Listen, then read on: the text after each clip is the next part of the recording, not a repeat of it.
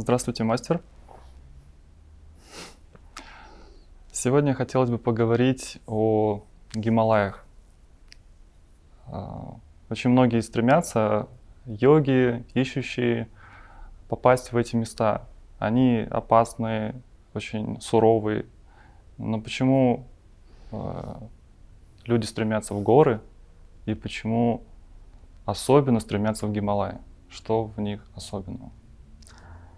Ну, потому что Гималаи находятся очень высоко, и Гималаи — это символ духовной э, твердыни. Вообще горы — это символ устойчивости. Устойчивости не только физической, социальной, но и ментальной, духовной устойчивости. Поэтому есть орден Гири. На санскрите Гири — это гора. Быть устойчивым, как гора в духовном отношении — утвердившись в этой духовной силе, это тот мастер называется там, кто-то гири, допустим, да. Поэтому Гималай это символ. Но любые горы, по сути, даже если они молодые горы, даже холмы иной раз, они дают некое ощущение возвышенности. Человеку хочется подняться в Гималаи, а в реальности, на самом деле – это его душа хочет вознесения или возвышения. Поэтому ум его толкает в путешествие по горам, чтобы подняться на эту гору и посмотреть сверху, как будто он достиг вершины. Но нужно смотреть внутрь себя.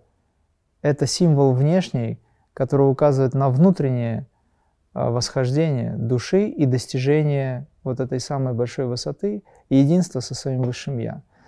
Просто так все устроено, что когда истинные знания в нас пробуждаясь, каким-то образом э, хотят себя проявить в той или иной степени, то наш ум сразу же быстренько их трансформирует под себя, пропуская или фильтруя, выдает за некие другие аспекты или явления. Ну, в частности, опять же, возвышение внутреннее – это подняться на гору, к примеру та же высокая, безусловная космическая любовь превращается в обычную любовь и даже в привязанность, которая не является уже любовью.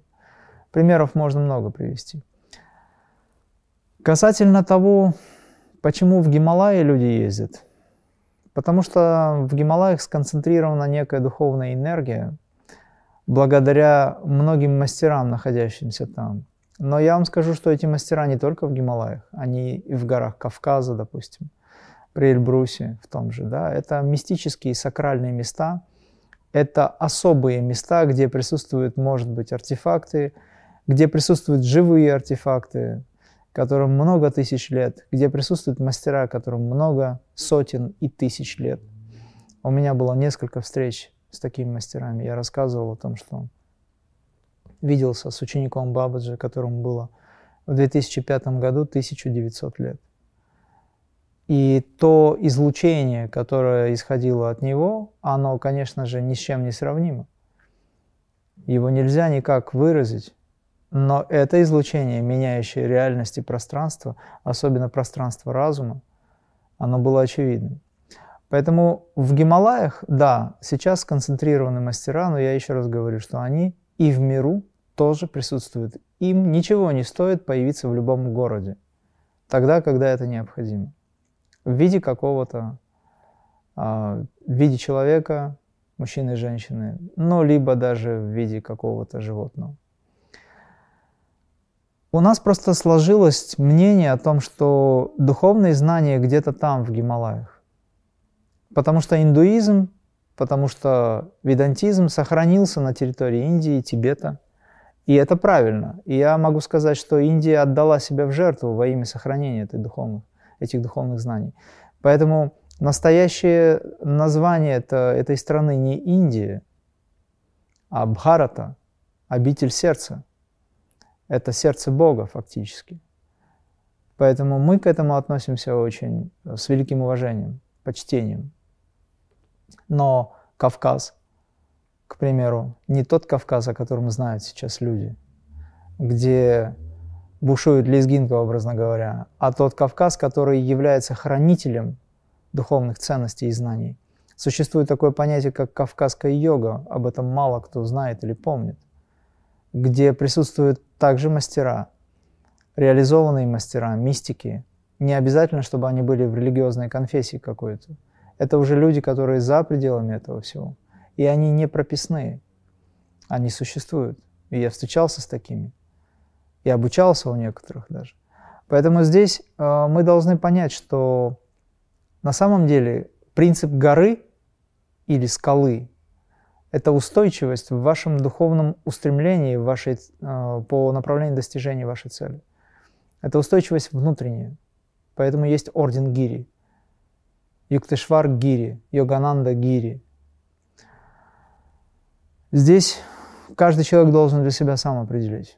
Но когда я был в Гималаях, и не один раз, конечно же, ощущение величия, поскольку это древние горы, они одни из первых появились на Земле, когда разломы возникли. Кавказские горы более молодые, в них меньше сконцентрированы этой духовной силы, но для нас этого достаточно, вполне образно говоря.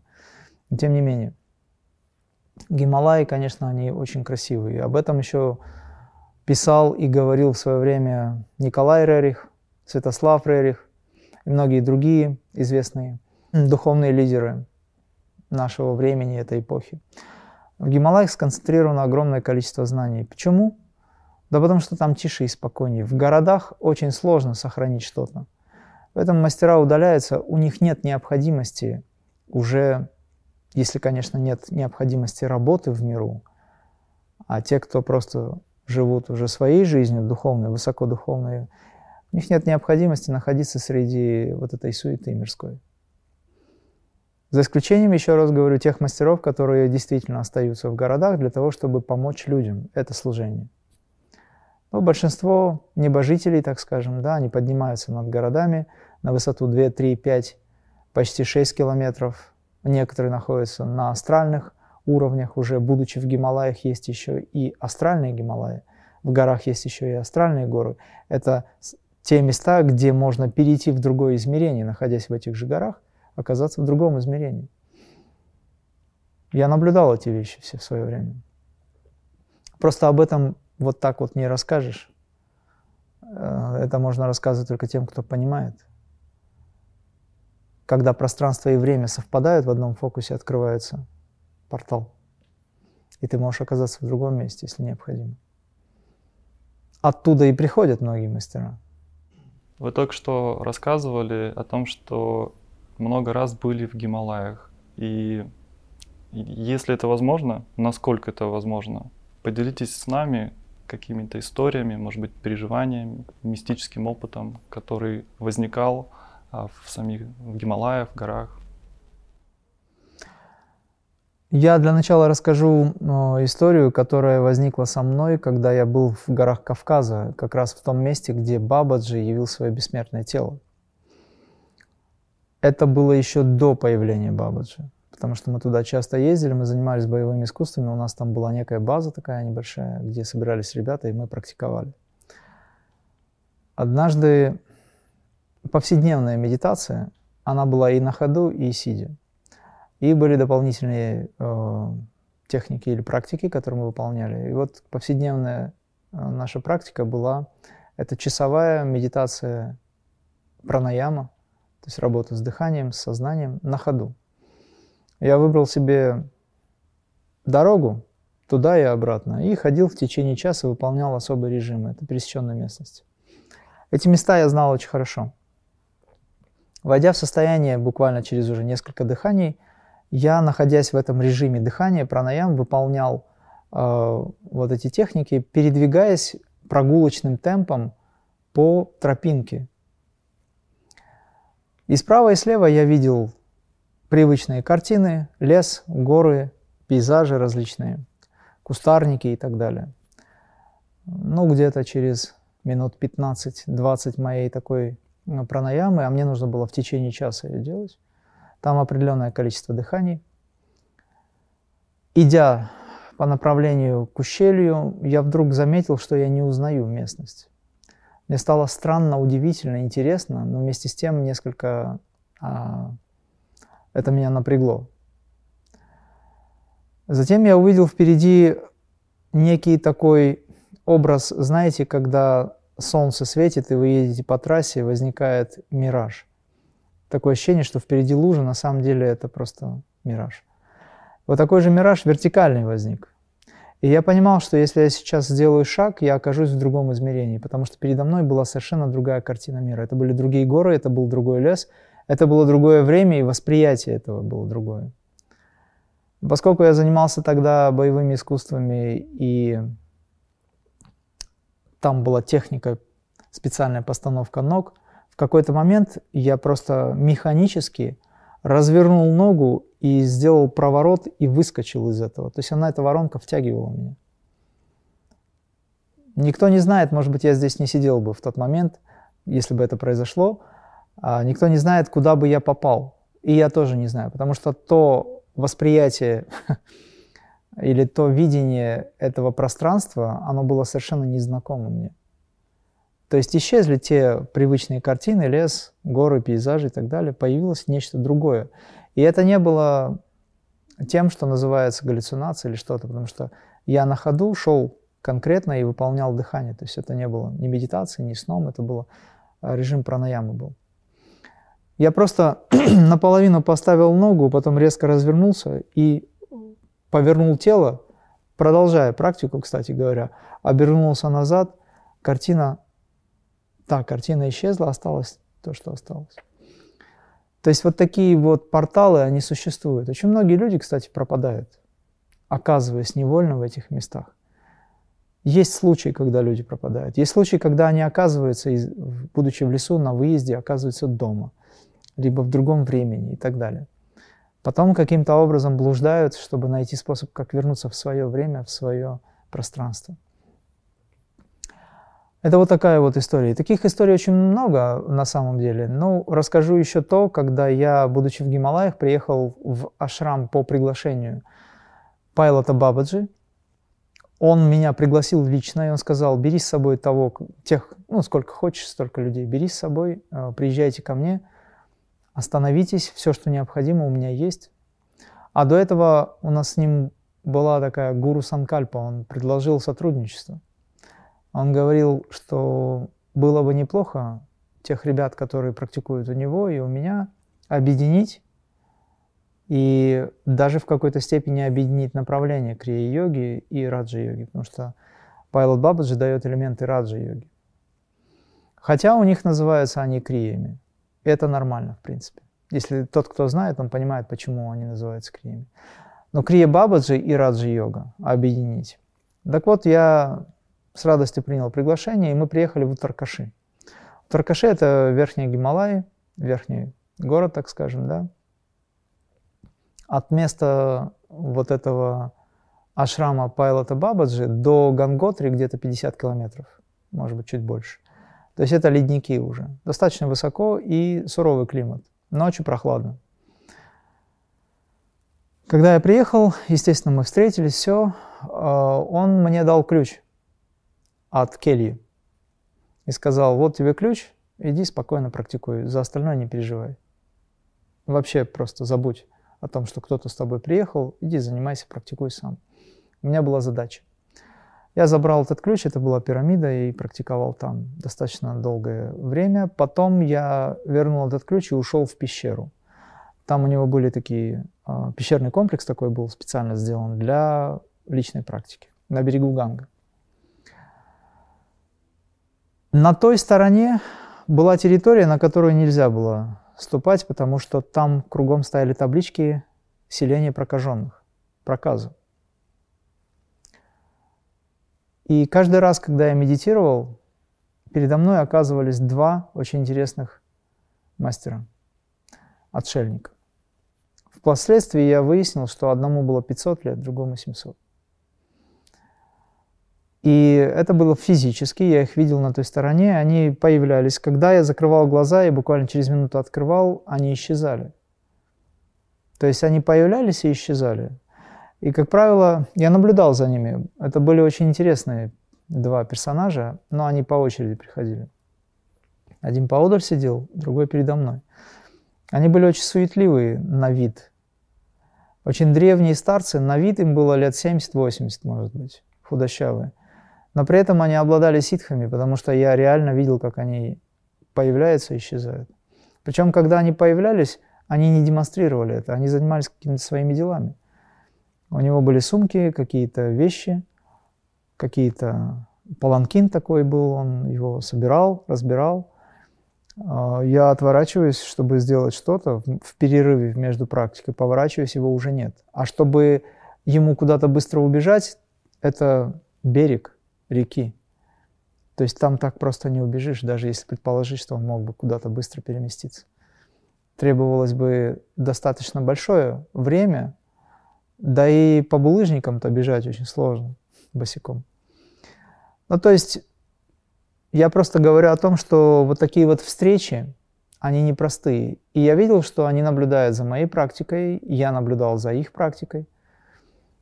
Когда я обратился, обратился к Пайлоту Бабаджи и говорю, вы знаете, что часто приходят двое э, саньясинов? Он говорит, да, я знаю их. Они уже много дней здесь находятся, они просят благословения. Ну, то есть это йоги, которые живут 500 и 700 лет. И вот, кстати, он сказал, что одному 500, другому 700. Они знакомы. Но они просят благословения для того, чтобы получить освобождение. Окончательное освобождение. Мы как раз поговорили на эту тему с ним. Там есть вещи, которые я сейчас не могу сказать э, открыто. Ну, не для всех пока еще.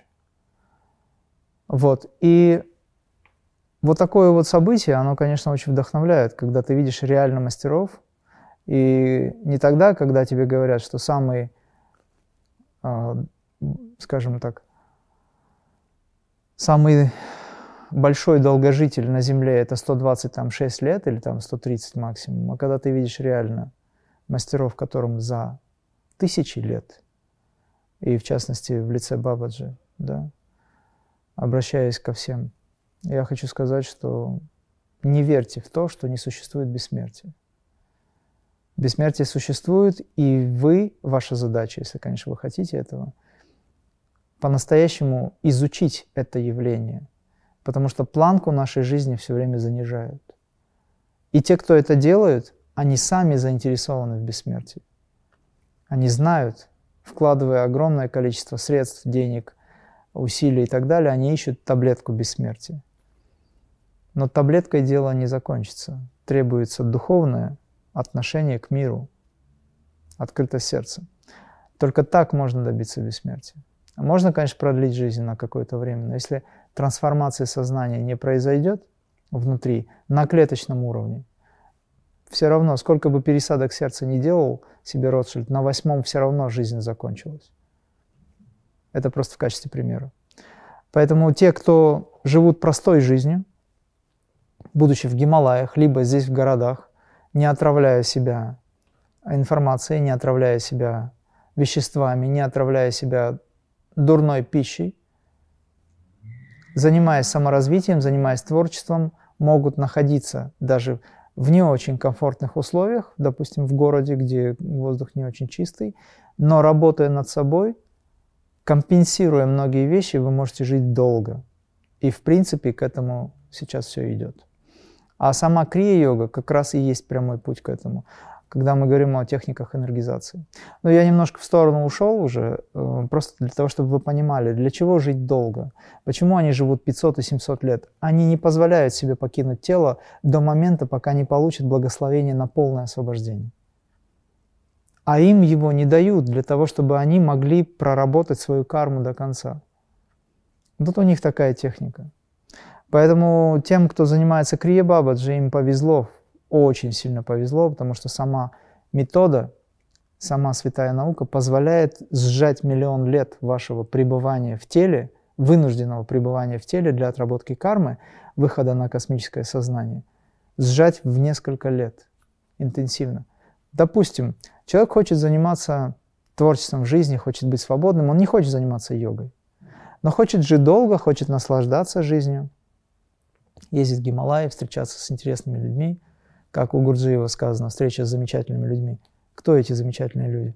Это лидеры духовные, это мастера, меняющие реальность. К примеру, и мне говорят, вот мы бы хотели, понимаете, вот йога это долго, это надо сидеть, это надо отречься от жизни и так далее. А мы бы хотели жить, наслаждаться жизнью, путешествовать и так далее. Ум хочет все время внешних впечатлений. Так устроен ум. Я говорю, а что вам мешает это делать? Ну, как-то вот и то хочется, и это хочется. Хорошо? Выделите пять лет жизни. Станьте затворником на пять лет. К примеру, это просто пример, я не говорю, что так надо делать. Пять лет жизни.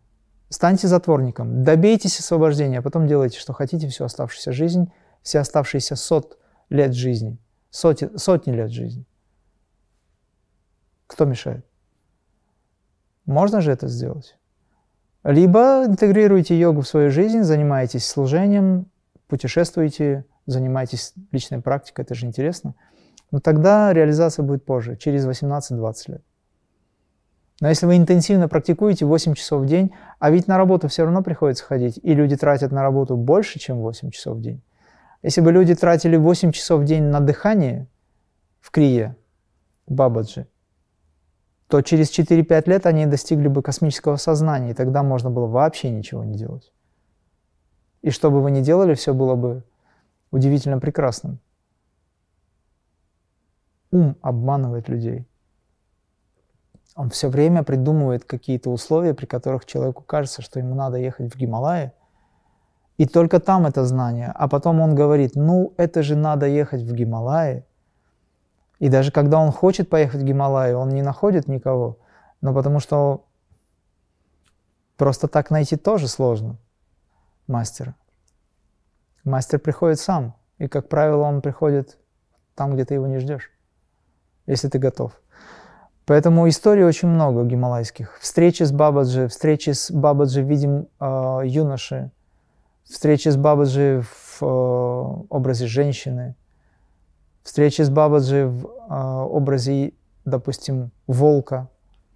Это все существует. Это все личный опыт. Общение, различные посланники союзников. Очень много всего.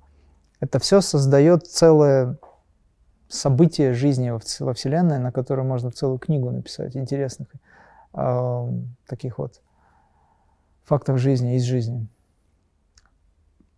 И это из жизни в жизнь происходит. И хотелось бы э, подытожить, э, в каком плане. Вы говорите о том, что у каждого из нас есть возможность достичь очень высоких уровней, даже пребывая здесь, работая, имея семью, и не обязательно удаляться в горы, не обязательно быть монахом, и пребывая прямо сейчас здесь, двигаться и идти ввысь.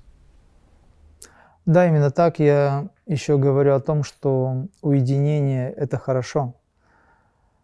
И время, которое вы проводите в горах, на природе, оно очень важно. Но вы не можете там все время находиться, потому что у вас есть обязан, обязанности, да? Есть какие-то привязанности еще, которые надо отрабатывать. Поэтому вы можете интегрировать йогу в свою жизнь и сделать этот мир более прекрасным, находясь здесь.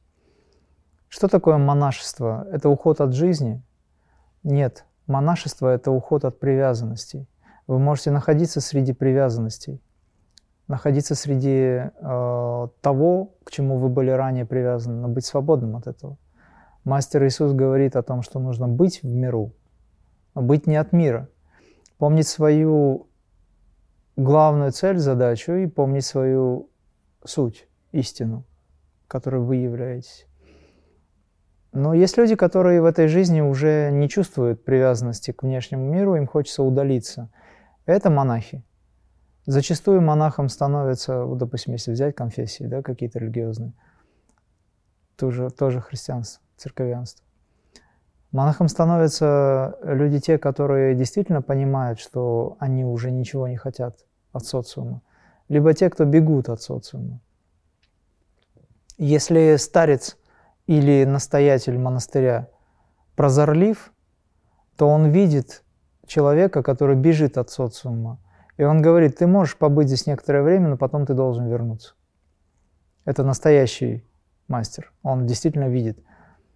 А бывает так, что и не принимают даже. Потому что они говорят, что ты будешь здесь делать? У тебя куча привязанностей, ты должен их отработать. Это при условии, что человек духовен. А если нет, то он просто бежит от своих проблем, скрывается в монастыре некоторое время и продолжает находиться в этих проблемах. Потому что они не заканчиваются в гималайских пещерах, они не заканчиваются в монастырях за стенами, да? За стенках монастыря они не заканчиваются.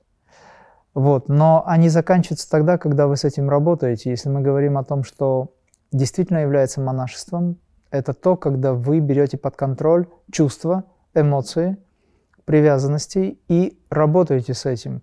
Тогда, когда вы чувствуете, что вы способны контролировать свои чувства, тогда, когда вы знаете, что вы способны направить ум на то высшее внутри вас и не позволяете уму отождествляться с э, вещами, к которым он привык, то есть ум не отождествляется с чувствами, а чувство раздирает вас на части из-за привязанности, а направляете ум внутрь себя. Вот такой человек может жить где угодно. И тогда он может использовать все то, что ему нужно для жизни. Ну, допустим, та же еда, одежда, машина та же. Но он спокоен по этому поводу. А есть люди, которые ездят на машине, и через месяц у него машина сломалась, и он не знает, куда себя деть, потому что он забыл, как ходить пешком. Он уже некомфортно чувствует себя, потому что есть привязанность. Она потому и сломалась, чтобы эту привязанность его отработать. Ну, кстати говоря, через какое-то время достаточно быстро человек привыкает. Человек вообще ко всему привыкает. Но я рекомендую хотя бы в неделю два дня выходных своих, если человек занимается, работает в течение всей недели в городе, в этой нагрузке, скажем, да, ментальной, хотя бы два дня уделить себе лично. Либо он закрывается дома, практикует, занимается саморазвитием, работой, очищает тело свое и так далее. Либо он выезжает на природу. Сейчас многие люди так делают. И это очень правильно. Небольшое количество времени хотя бы надо посвящать уединению всегда. Если мы говорим о том, что человеку надо, то человеку нужно создать для себя самого относительно комфортные условия и относительно аскетические условия, для того, чтобы он не привыкал к комфорту и не забывал э, дискомфорт, ну, скажем так. Работа над собой происходила в этот момент. То есть аскеза должна быть в меру.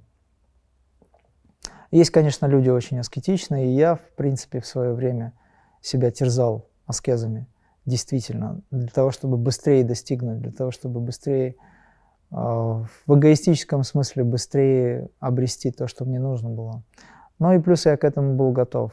Сейчас я нахожусь относительно аскезе, потому что мне нужно работать с людьми. Я не покидаю этот мир, не покидаю работу, не покидаю людей, потому что с ними приходится взаимодействовать. Иногда пить чай, разговаривая, но при этом я не привязан к этому чаю, во-первых. Во-вторых, хочу сказать, что зачастую мне кажется, что такая работа с людьми, такая нагрузка для людей, которые занимаются тем, чем мы занимаемся, гораздо больше, чем самая суровая аскеза. Потому что нагрузка очень высокая на тело, потому что информационная, энергоинформационная нагрузка идет. Вот. И это все приходится пережигать и перерабатывать мастерам многим. Это тяжелая работа.